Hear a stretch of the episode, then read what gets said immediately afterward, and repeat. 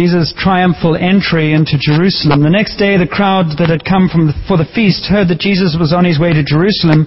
They took palm branches and went out to meet him, shouting, Hosanna! Blessed is he who comes in the name of the Lord! Blessed is the King of Israel! Jesus found a young donkey and sat upon it, as it is written, Do not be afraid, O daughter of Zion. See, your king is coming, seated on a donkey's colt. At first, his disciples did not understand all this. Only after Jesus was glorified did they realize that, that these things had been written about him and that they had done these things to him. Now the crowd that was with him when he called Lazarus from the tomb and raised him from the dead continued to spread the word. Many people, because they had heard that he had given this miraculous sign, went out to meet him. So the Pharisees said to one another, See, this is getting us nowhere. Look how the whole world has gone after him. Now there were some Greeks among those who went up to worship at the feast, and they came to Philip, who was from Bethsaida in Galilee, with a request. Sir, they said, we would like to see Jesus. And Philip went to tell Andrew, and Andrew and Philip in turn told Jesus. And Jesus replied, The hour has come for the Son of Man to be glorified. I tell you the truth, unless a kernel of wheat falls to the ground and dies, it remains only a single seed. But if it dies, it produces many seeds. The man who loves his life will lose it, while the man who hates his life in this world will keep it for eternal life. Whoever serves me must follow me. Where I am, my servant also will be. And my Father will honor the one who serves me. Father, we thank you for your word. And thank you that your word was made flesh and then poured out in your spirit to be empowered to become all that was intended. Pray that that word would live in power this morning. And that our hearts would be stirred, encouraged, and filled to overflowing. Because you promised that our joy would be full. And so we pray, Holy Spirit, that you will speak truth into our hearts and lives this morning.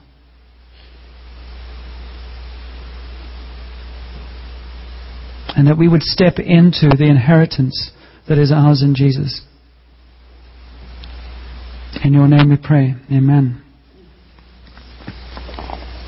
So I told you about the flight to Toronto and the phrase, that will be cool. Because most people uh, would love to know God. They would love to know God. They would love to know the God who touches them. And I want to talk um, this morning a bit about faith. Because we've grown up with a, a teaching and a, maybe an experience of saying we live by faith, and faith is believing in what you do not yet see. Um, and that's very noble. And it's become part of a church tradition that faith is, is just doing the things that you know God wants you to do and living in obedience. Um, and it's actually a lie. Because Jesus didn't do that with his disciples. And what has happened is the New Testament and a lot of Jesus' teaching has got actually rammed back through the tunnel of the Old Testament and become a new law in the Old Testament and a new rule keeping philosophy in the Old Testament. And so you start now keeping Christian rules. You do exactly the same thing as the Old Testament did, except now they're Christian rules in Jesus' teaching. So the purpose of Jesus' life, death, and resurrection is negated. We've talked about that. The purpose of Jesus is for what? It's nice to know that it sinks in so deeply. Purpose of Jesus is for what? To reveal God to us, God the Father. To reveal that He is alive. The purpose of Jesus is to say there's a barrier between us called sin, rebellion, and He went to the cross and He said, I have now dealt with that barrier. You really don't need to continue to talk about your sin all the time. Just bring it to me at the cross and dump it there. The purpose of the cross is to take the barrier away, to pay the price for sin, for rebellion, for everything I do apart from God. Okay? God knows it, I know it, let's deal with it. Satan wants to keep us fixated there. So all he does is accuse and lie. That's all he does. So he accuses and lies. You know good, you know good, you know good, you know good, you know God. God doesn't mean it, God doesn't mean it, you know good. And that's all that happens. That's the voice that we're born into with such familiarity. We think it's truth. And so he energizes all the darkness until Jesus comes and says, I have taken all of that. I actually love you. And so the cross is the beginning of the promised land. The cross is actually the beginning of the Christian life, not the end. The cross is the doorway into life, into the promised land. So our whole lives are meant to be about exploring the promised land and stepping into the life of Jesus that He has won for us on the cross, empowered by the Holy Spirit. So Jesus really comes to the cross and He says, I have taken your sin. Um, here is the Father. And by the way, the Holy Spirit is going to be your tour guide. And He stays at the right hand of the Father praying for us and He says, let the Holy Spirit guide you, fill you, empower you, and lead you into all truth, into all life, into all joy into all victory, into all healing. The person of the Holy Spirit. What most of us have experienced is basically we kind of get stuck around the cross, cross somewhere and we start saying that's very religious and beautifully spiritual, but there's no life to it. There's no power to it, there's no transformation. And so church often becomes this big bluff where everybody pretends they're excited, but they can't wait to get back to the hockey game. You know what I'm talking about. We've all been there. Maybe we're still there.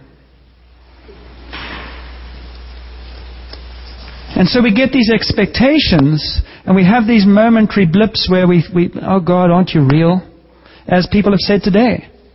And we get tired and disillusioned, and we go, how much more can I take of this?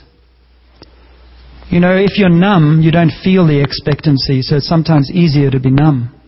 It's easier to be dead sometimes. Except that's also stinks after a while. And we pile on expectations, and it doesn't really work. And Jesus came, what did he do? He came, the Old Testament was reading the Old Testament, it was going to the synagogue, it was the rabbis and the teachers teaching you uh, interceding for you on behalf of God. They were like Moses going up the mountain. You do this stuff. You give us your money. You give us your sacrifices. You keep these rules. We'll tell you what to do. We'll think for you. And you just, uh, will you know, we're God's people and we're in charge of you. Not a lot of difference from many churches today in the name of Jesus. We'll do this, we'll do that, you'll do that, you'll do that. It's crap. Before the John the Baptist spoke, there was silence, it seemed, from God for 400 years. I didn't actually do that reading from Malachi to, to really focus on the tithes, although the tithes do say, in a sense, God's saying, Test me, give me what is precious to you, and see what I do.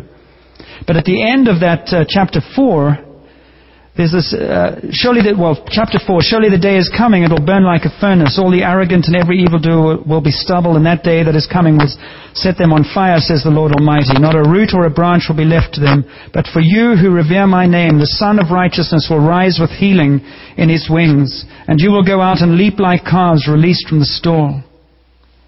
And at the end, See, I will send you the prophet Elijah before that great and dreadful day of the Lord comes. He will turn the hearts of the fathers to their children, and the hearts of the children to their fathers. Or else I will come and strike the land with a curse. But the last sentence of the, New, the Old Testament is, I will turn the hearts of the fathers.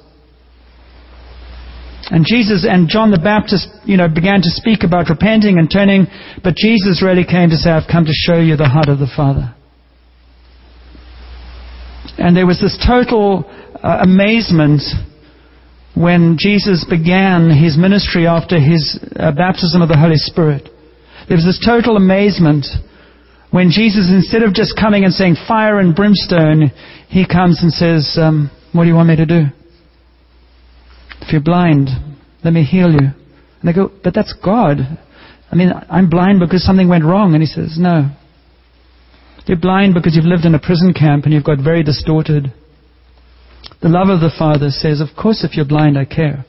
Of course, if you're in pain, I care. And so he met people at their point of need with the power of the Spirit. And they turned around and said, Who was that? And he said, Well, that's God. They didn't meet with a lot of words and studies. They experienced the power of God that built their faith. And I want to contend that I believe one of the things God is wanting to restore in the church is experience of Him that builds faith. and bring an end to this lie that there is no experience. There's just believing for what you do not yet see. It's not how Jesus captured the hearts of the disciples. Jesus did not capture the hearts of the disciples by having endless Bible studies with them about the Old Testament and how he was the fulfillment of it. The Word became flesh and he said, Follow me and I'll show you. And it's even in that reading we read about, uh, they, they, they didn't realize all the things that they had done until later. He gave them intimate experiences of Him and life with Him and the power of God working through Him. And then He said, really, in essence, what I have done, you can do. Because the same Spirit that lives in me will live in you. But He gave them relationship.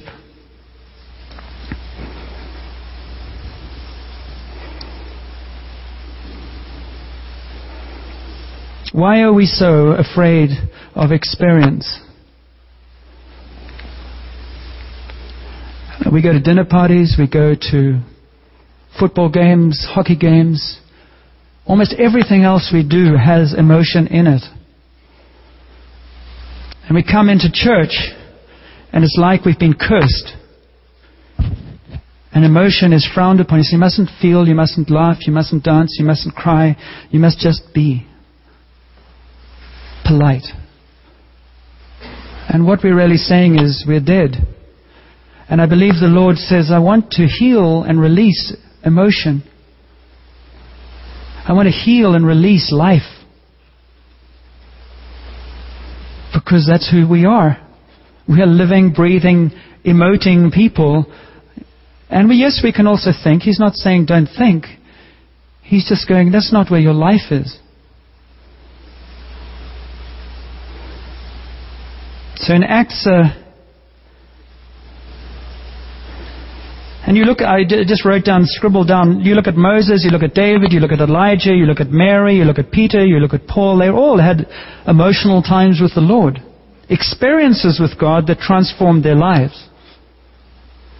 So you and I should exper- expect that when we come before God in whatever way or when God is working with us, we're going to have some times where we are afraid because we want to hold on to the things that we think are bringing us life and God's saying, no way. And then we turn around and say, You made me feel uncomfortable. And you go, It's not somebody else making you feel uncomfortable, it's you. Own it. If you want to see God working, start owning your own responses to things and see how He works. He's speaking to every single one of us. But our willfulness and our pride and our stubbornness says, I want to follow you, but I'll do it on my terms. And he says, No, you won't. Then you get uncomfortable and you get angry with John because he's causing you to feel uncomfortable. And I go, uh-uh. I've got my own stuff to deal with. You deal with your stuff. If you want life, you have to come to terms with that struggle with the living God. Because He loves. And because He is one of truth. So He says, truth will set you free, not BS. I've shortened that phrase because it's, you know, it's more polite. And we make theologies. I used to make theologies about why I wouldn't dance and why I wouldn't do this and why I wouldn't do that. And it was all to hide my insecurity. It had nothing to do with God, really. So, Father, in your name, we want to break curses over us relating to our emotions and our shut downness and our religious stuff. We just break them in the name of Jesus. We pray the release of life. Remember when uh, in, in Acts, um, a foundation to the growth of the church was the disciples bearing witness to what they had seen and heard. And I don't read anywhere in the scriptures where God took that out and said, well, that only was because the disciples, they were little, you know, they weren't very educated fishermen, so they needed a bit of help. And after that, no, you can just read Paul's writings and that'll be fine. Except Paul had experiences too.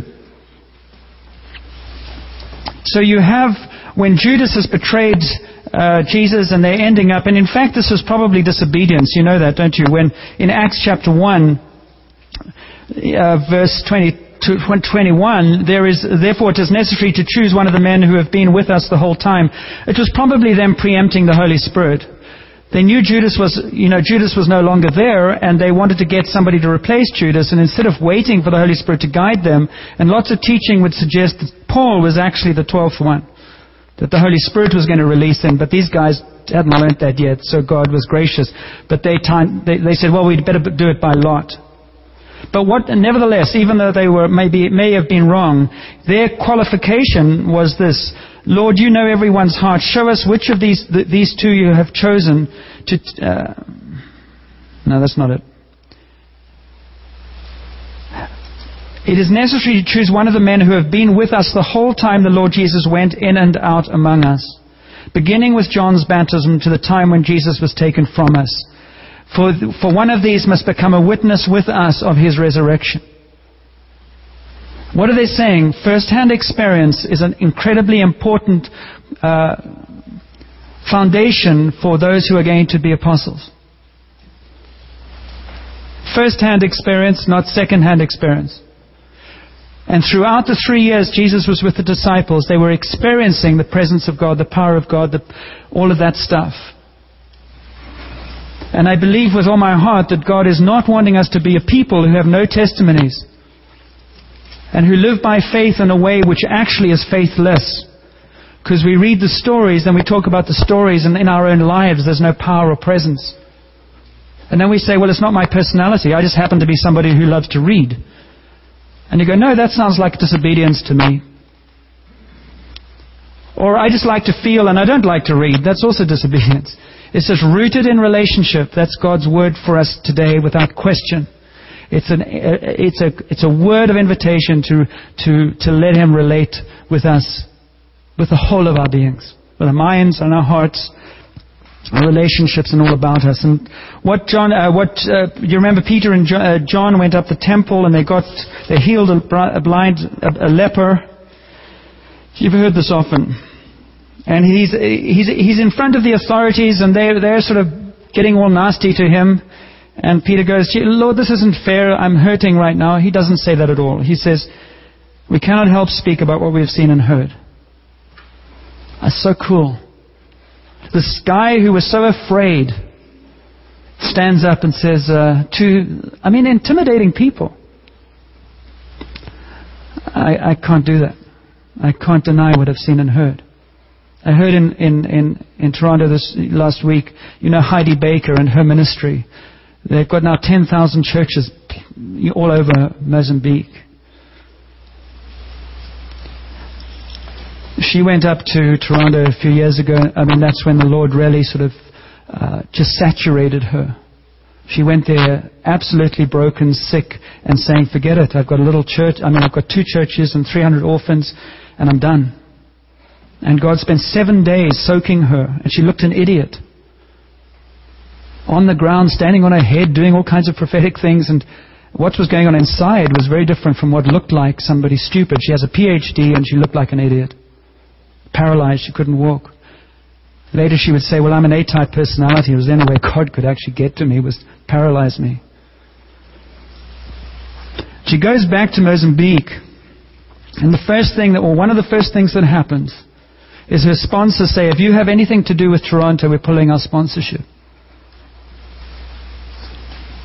And she said, I can't,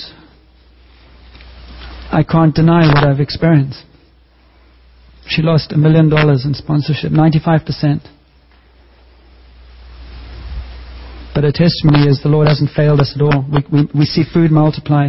We have 10,000 churches. We see powerful healings they see healings now all the time. They build churches on the healings and the power of God's Spirit present when they do it. But you know what? She prayed for a hundred people to be healed of blindness before she saw one healed.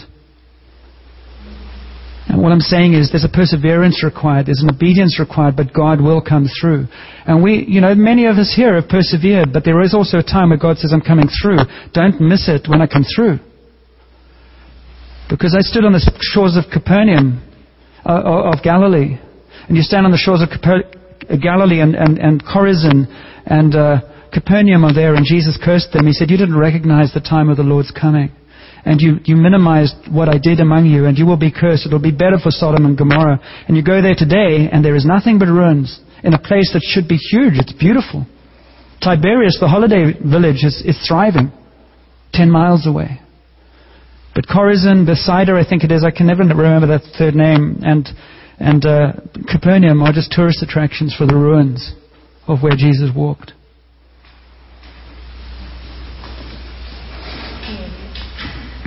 Faith is built up by experiencing God's presence and His power. You remember, He says, apart from me, you can do nothing. I've come to give you fullness of joy. He says, uh, if you ask for bread, I won't give you a stone. Come to me, all you who are weary and heavy laden.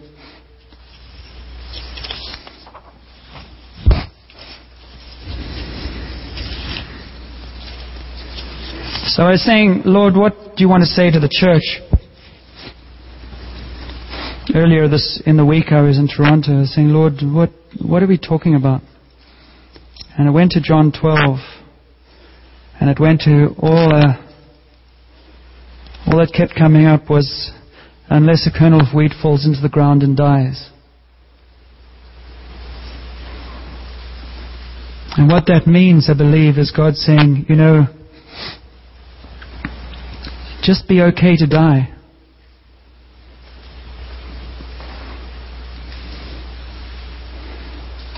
Let go of agendas, let go of expectations, let go of what you think I should or shouldn't do. Just die.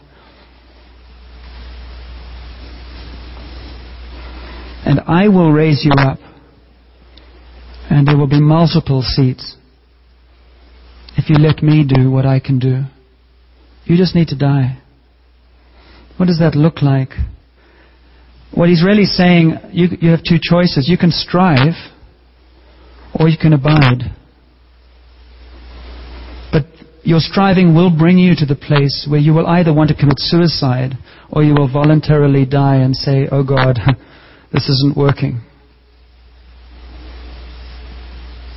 Or you can allow my power and my presence to bring the life that you can't.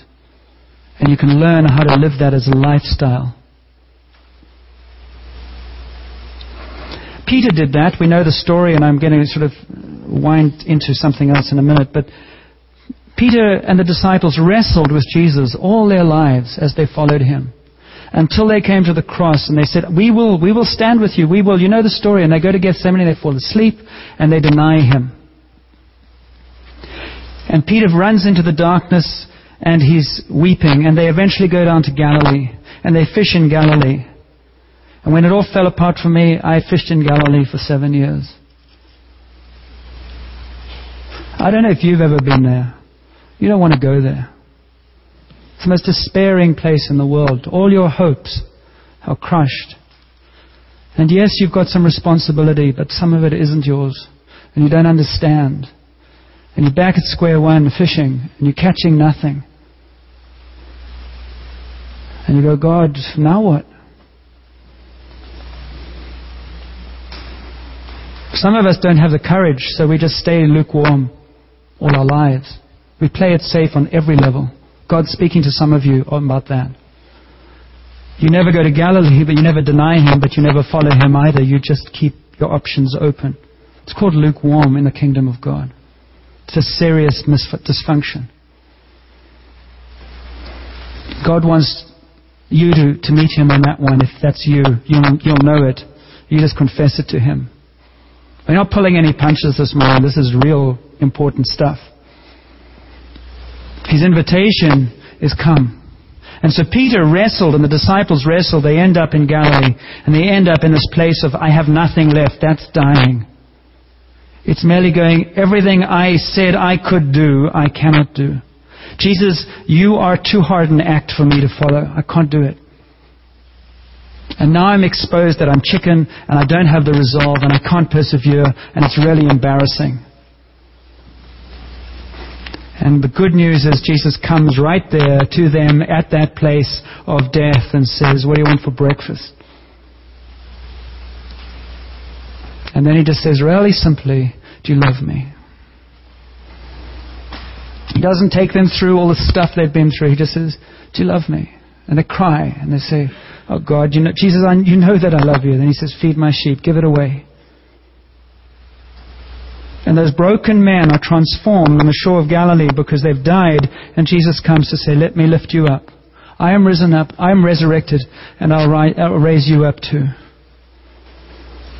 And their lives are transformed. The same men who were so all over the place, spent the next 30 or 40 years turning the world upside down. There's no reason why that can't happen with us. Give away what you have and see the growth that takes place, but do it out of a place of death, which means, Lord, unless your power is present, we can't do anything. The reason we don't do lots of stuff is because we don't know how to live with death, so we keep on going, oh, I don't know how to do that, I can't do that. And instead of saying, well, that's an incomplete sentence, we stop there. Because the end of the sentence is, but I know one who can. So he says, well, then get out of the boat and walk on water and let's see what I can do with you. Oh, but I'm nervous. He said, well, that's normal.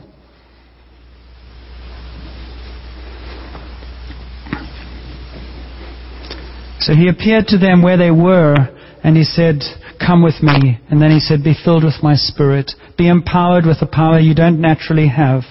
And go and turn the world upside down. And the whole theme is one of eyewitnesses.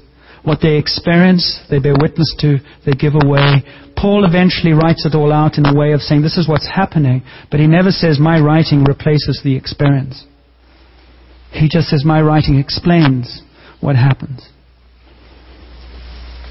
And the key that God is speaking to us about is I'll restore to you experiences of me that will roll over into all ages and bring people who are hungry and thirsty and dead to life. As you give away what I have poured into you. It is easier and better to work out of the presence and power and passion of God than out of the principles. So, last week in Toronto, towards the beginning of the week, well, I guess it was about Tuesday, and, you know, I'd said, Lord, I'm really, I'm here and I'm going to press into everything. I'll go up for prayer. I'll go and get prophetic words. I, you know, I'm not spectating, so I did. I mean, there was a woman who did a prophetic workshop or teaching workshop with her husband for three days that I attended, and I caught her in the hall and said, "You did some last night, and I wasn't there. I, you know, I'd like one." She said, "Well, maybe." And anyway, I got five minutes of very encouraging stuff. And you know what? One thing she said right at the beginning. I never talked to her before. I won't take up the time here, but she said, "I see a bow and arrow," and said, "It feels like the last two or three years." She didn't have been, everything's going backwards, everything's going the wrong way. I go, yeah. Like nothing's happening. All your expectations is not working. And she said, it's like an arrow being drawn back. And the Lord's about to release what He's been preparing for. And I share that with you, but I also share it with you as saying, you know, them is us. Any prophetic word is not fulfilled unless it's obeyed. I can't build this church. I can't force anybody to respond to Jesus. I can't force people to say, come to soaking prayer because we need it. I can't force people to gather around. I can't force people to, to say no to some things so they can say yes to other things. Only God can. And all I'm saying and bearing witness to is He's saying yes. So, anyway, I've got this illustration here. As I was, uh, you know, thinking about the, are you guys getting cold yet? The temperature's dropping a little. Just cuddle up next to each other. Uh, Cheryl's got a blanket and she's all on her own. I don't understand that. Um, just cuddle, please, Brad and Julia. That's thank you. Yeah, they've been away for two days, so they're getting all sort of. Anyway. So I said, Lord, you know, what do I go back with? What do I go back with? And um, he showed me this picture. And it's, I, I, uh, this picture is a personal one, so I, I, when you hear it, I just want to say I, am sharing this as a symbol of something, but I also am sharing it with I, some respect for my family. But um, let me introduce you to my grandfather. My grandfather was, a, uh, was an Anglican priest. He grew up in Wales. Uh, he was adopted as a son, and uh, he went to South Africa as a missionary in the 1930s or 40s. Um, he worked in Swaziland, where actually I ended up working for a year, and then he worked in Natal, which is uh, on the coast of South Africa. And my father uh, and his sister Mary were born to my grandfather and his wife Mary. And the depth of my relationship with my grandfather is such that I don't even remember his name. I, I, I was going to look it up. I think it's Frederick, but I'm not sure. But that tells you something. Um, so I look at that and I see my, I have one mem- he lived a thousand, two thousand miles away, and I have one memory of, uh, of my grandfather visiting Cape Town and sitting on a couch with one of those, you know those um, cream sort of jackets? Uh, Brad would sort of like that kind of thing. Cream jacket. And then wearing a big, a big dog collar. And, uh, and he gave me half a crown, which was sort of 25 cents in the 60s, 50s. That would be the 50s probably. I have no idea who this man is. This was a bust that was done. His, his wife, Mary, died, and he, he married later in life to a woman who was a sculptress, and she did this. And um, I always liked it, but it's, it's a picture of probably how he saw himself very dignified, uh, very, you know, British missionary, I suppose. Um, so, uh, in terms of knowing him or, or being able to share anything about him, that's about it. I have a bust of him, and that's all I have of my grandfather. Um, this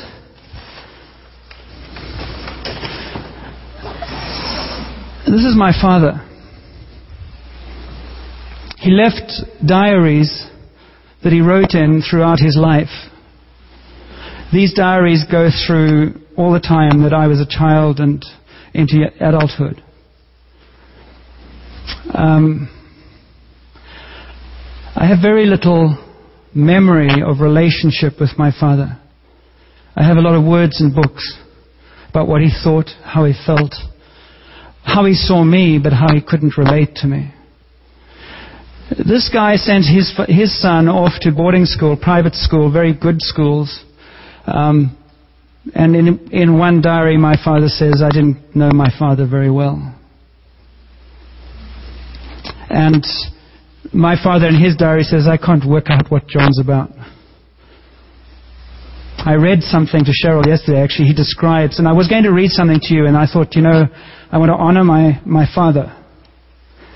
Because he would have been mortified if I had read anything he wrote in public. But he wrote a description of my mother's death. And he goes in to tell my sister when she had died, and he just says, Your mother's died. And then he walks out.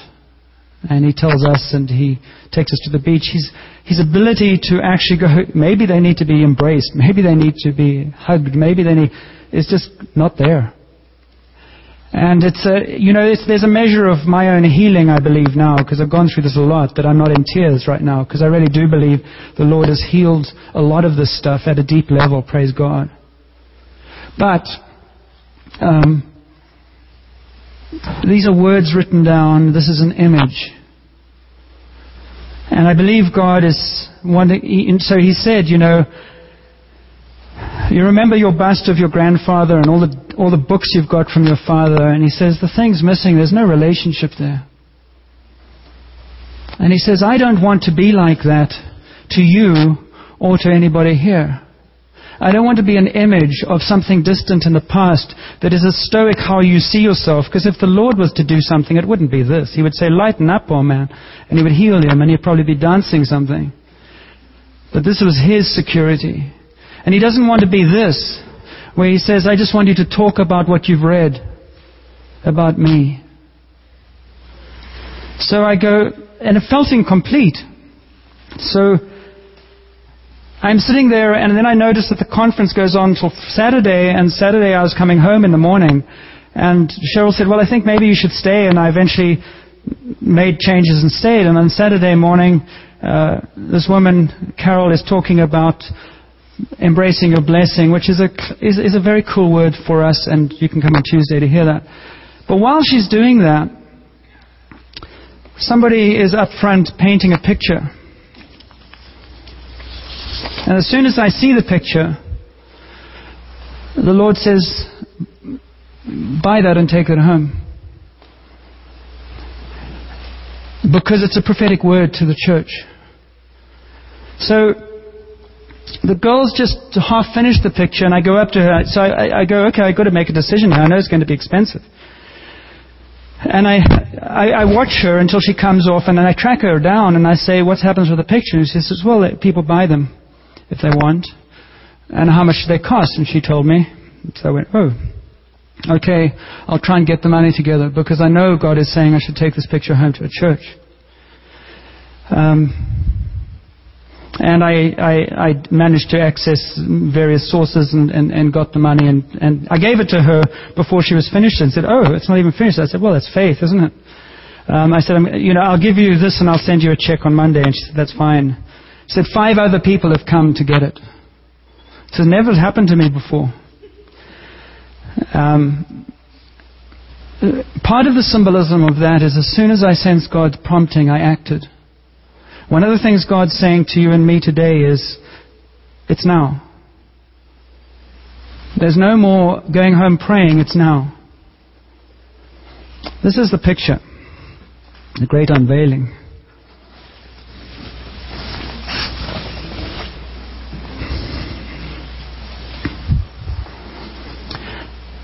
It's to stand in front of us for all our meetings.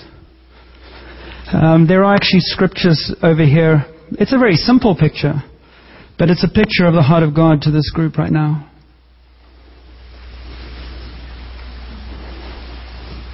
I asked her, I said, um, her name's Heather Sinnott. Her father is actually the worship leader at uh, Toronto and has been there from the beginning. So she's grown up, and there's this whole generation of kids that are grown up seeing God working all the time. They don't, they don't know what it's like to be in a place where God doesn't heal, where God isn't worshipped. So as we were worshiping, she was painting this thing. And the empty hands, big hands, positioned under the Holy Spirit. And I said, so Heather, um, she's also pregnant. I said, that's probably prophetic as well. And then I sent her my check. I looked at these um, on Monday, I looked at these, all these, they, they taken out of some Bible reading thing, and they all dated February. And I said to her, when are you expecting your child? She said, February. So when I wrote on my note, I said, did you realize that everything you put on that picture was February? And she said, no. But that's cool. It seems that God may be saying to me everything will be all right. So I said, Heather, can you give me a prophetic word to take back to the church as well? So she said, it's a two-sided message in this picture that she got anyway. Um, she calls she calls God Papa, and the first section is um, our cry to God and then His response to us. Papa, I raise my hands up in offering. This is all I have to give. I raise in surrender. I'm handing over all of me in complete abandonment. It is all I have to give. These hands are yours. Teach them to serve you as you please, and I'll wait, desperate to see your wondrous love, your unfailing love for me. I'll never be the same because I, I know you're alive. You came to heal my broken heart. You're glorified, your holiness. Show us your glory. Fire fall down. Fire fall down on us, we pray the response in all the brokenness and all the happiness, I am here, waiting to pour over you, to overflow. Receive. Receive all that I have for you, the blessing. All you have to give is more than enough. I am so proud of you. I am overflowing. Be filled with my love. I want to show you my glory. Receive, rest, and I will restore. Fire fall down, it's coming like the rain. Love, Papa.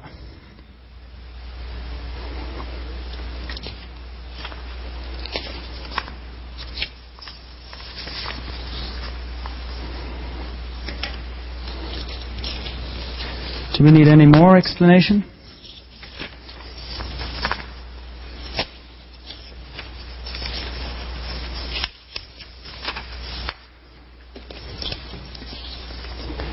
looking for something.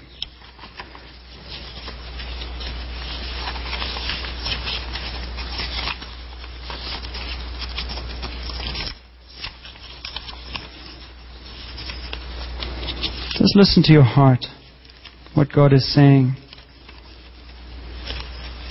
As He says yes to you. I'm going to have to wing it. I'm going to have to sing in faith. Before I went to Toronto,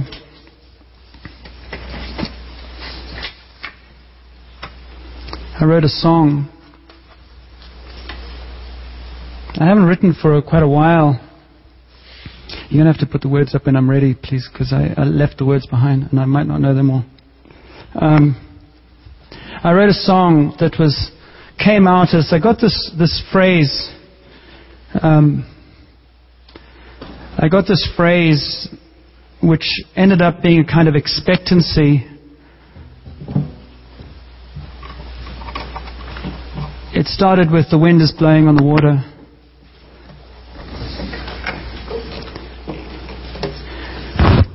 So when I heard, and I was sort of trying to sing it and sort of finish it, thank you, before, before I went to Toronto, and then I got Heather's, you know, this stuff. And I thought, whoa, that's cool. So I don't have the words except up there, but I'll just see where we go. What's going to happen here um, is that you know you're welcome to join in as you. Uh, oh, here it is. You're welcome to join in as you maybe get hold of it. There's a response in here. I don't know if you want to sing. You're welcome to as well. And then out of this song, I'm going to sing it. I want to sing another song.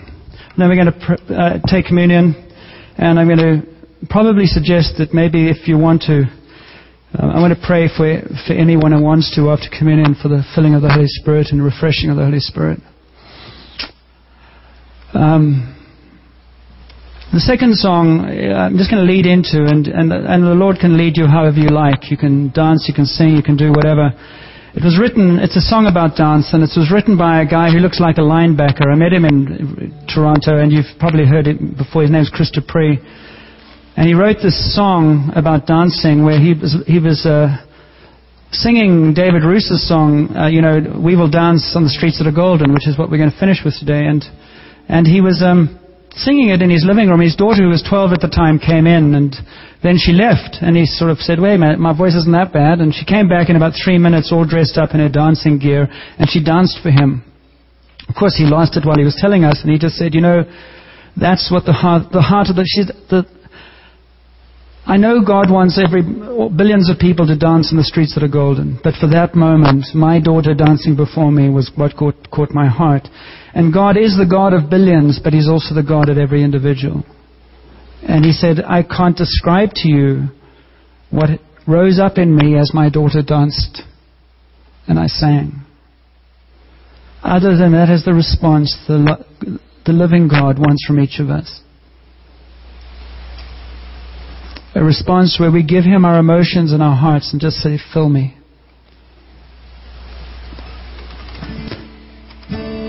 So the first one is. Um, I'm just going to get this all in order here. That's is this exciting to you? I, I mean, I feel excited. I think it's exciting. I think that picture is amazing. Um, winds on the water, it's blowing through the trees. Rain's falling down. The river's running strong. The tide's rising higher. The earth shaking ground. Listen for the sound. It's a hurricane. The wind's on the water blowing through the trees. The rain's falling down. The river's flowing strong. The tide's rising higher. The earth shaking ground. Listen for the sound. It's a hurricane. The Spirit of the Lord's on the move. All over, all over the earth. All over, all over the earth.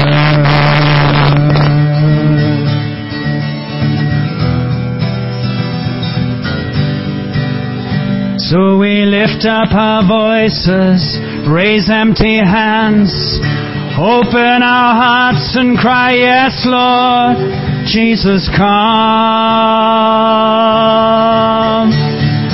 So we lift up our voices, raise empty hands.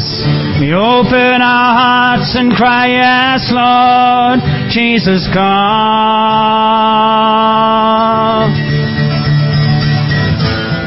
Blow through us, let your rain fall down. Blow through us, let your rain fall down. The winds on the water, it's blowing through the trees. I think you should stand by now. The rain's falling down. The river's running strong. The tide's rising higher. The earth shaking ground.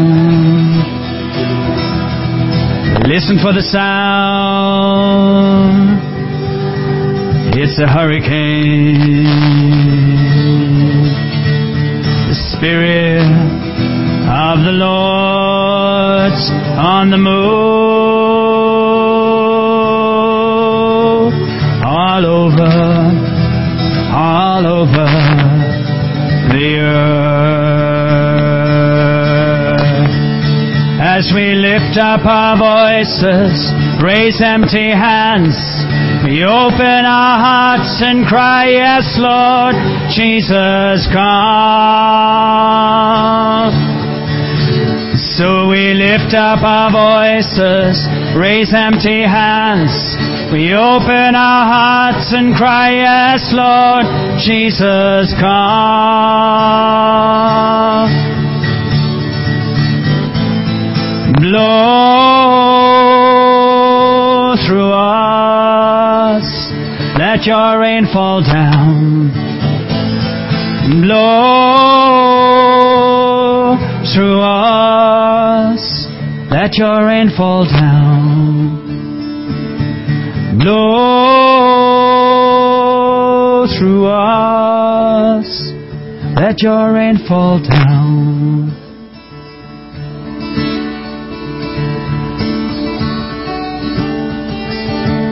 Heart of the Father.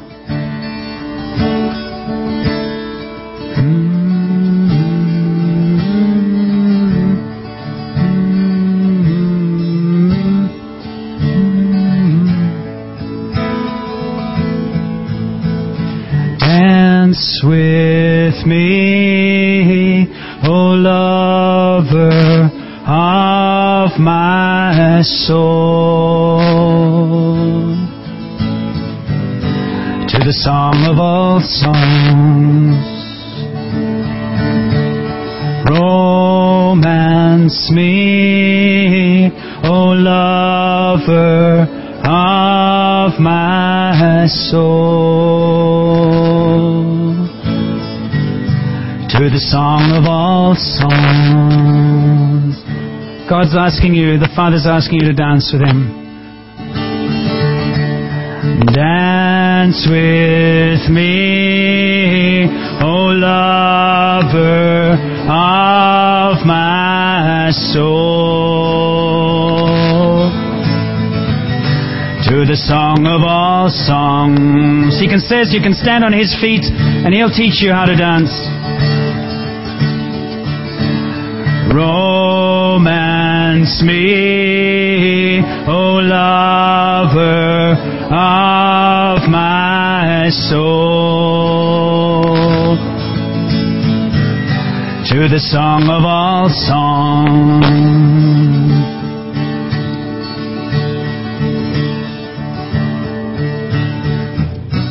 Behold, you have come over the hills, upon the mountains. To me you have run, my beloved, you've captured my heart. Won't you dance with me, O lover of my soul? To the song of all songs. Romance me, O lover of my soul. To the song of all songs.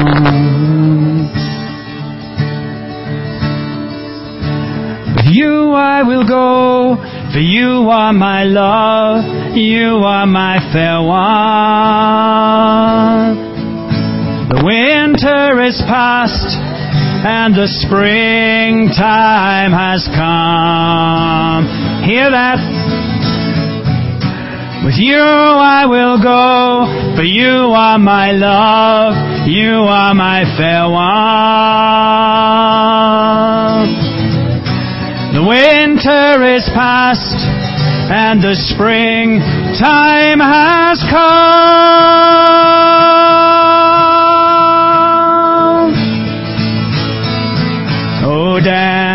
Dance with me, oh lover of my soul, to the song of all songs.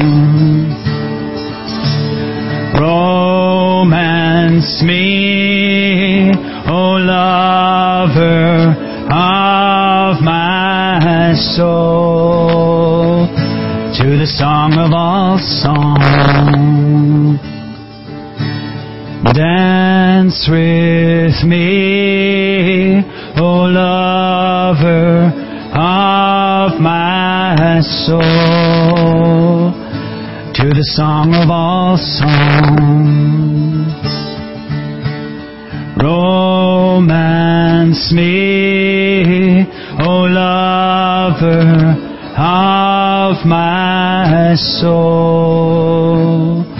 to the song of all songs.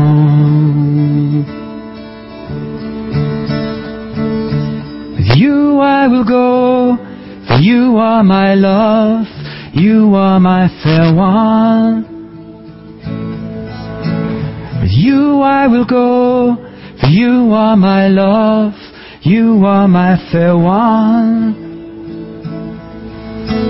You I will go, you are my love. You are my fair one.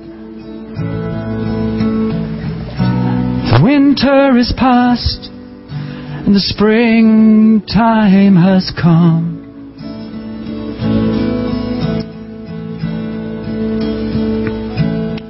Lord, singing that to you.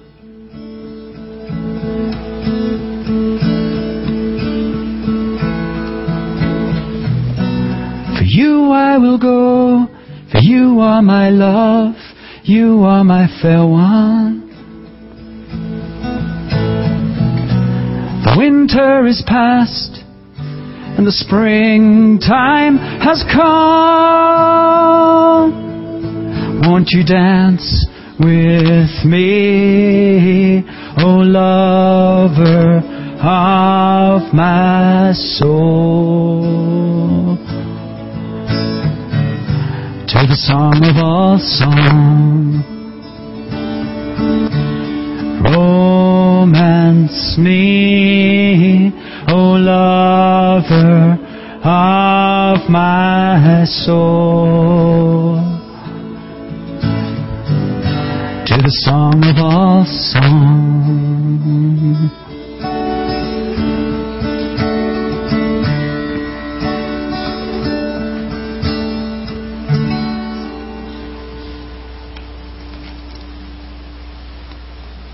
Receive the, the embrace of the Lord, receive his desire to dance. John the Baptist came with brimstone. Jesus came with a song and a dance. The cross was just the way to get to the dance floor. You just had to go through the cross to get cleaned up, and then it was, let's dance. And then many of us, maybe most of us here, it's been a long, long time. And we make all excuses, and the Lord just says, just shut up, die.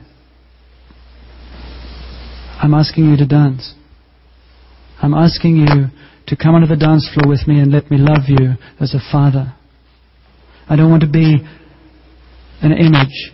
I don't want to be in a book. I want you to be in my arms. And my arms are open. They always have been. And I pour out my Spirit over you right now if you want it.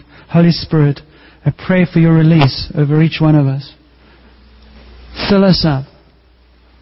Fill us up with your presence, with your power, with your passion, with the love in your heart for us.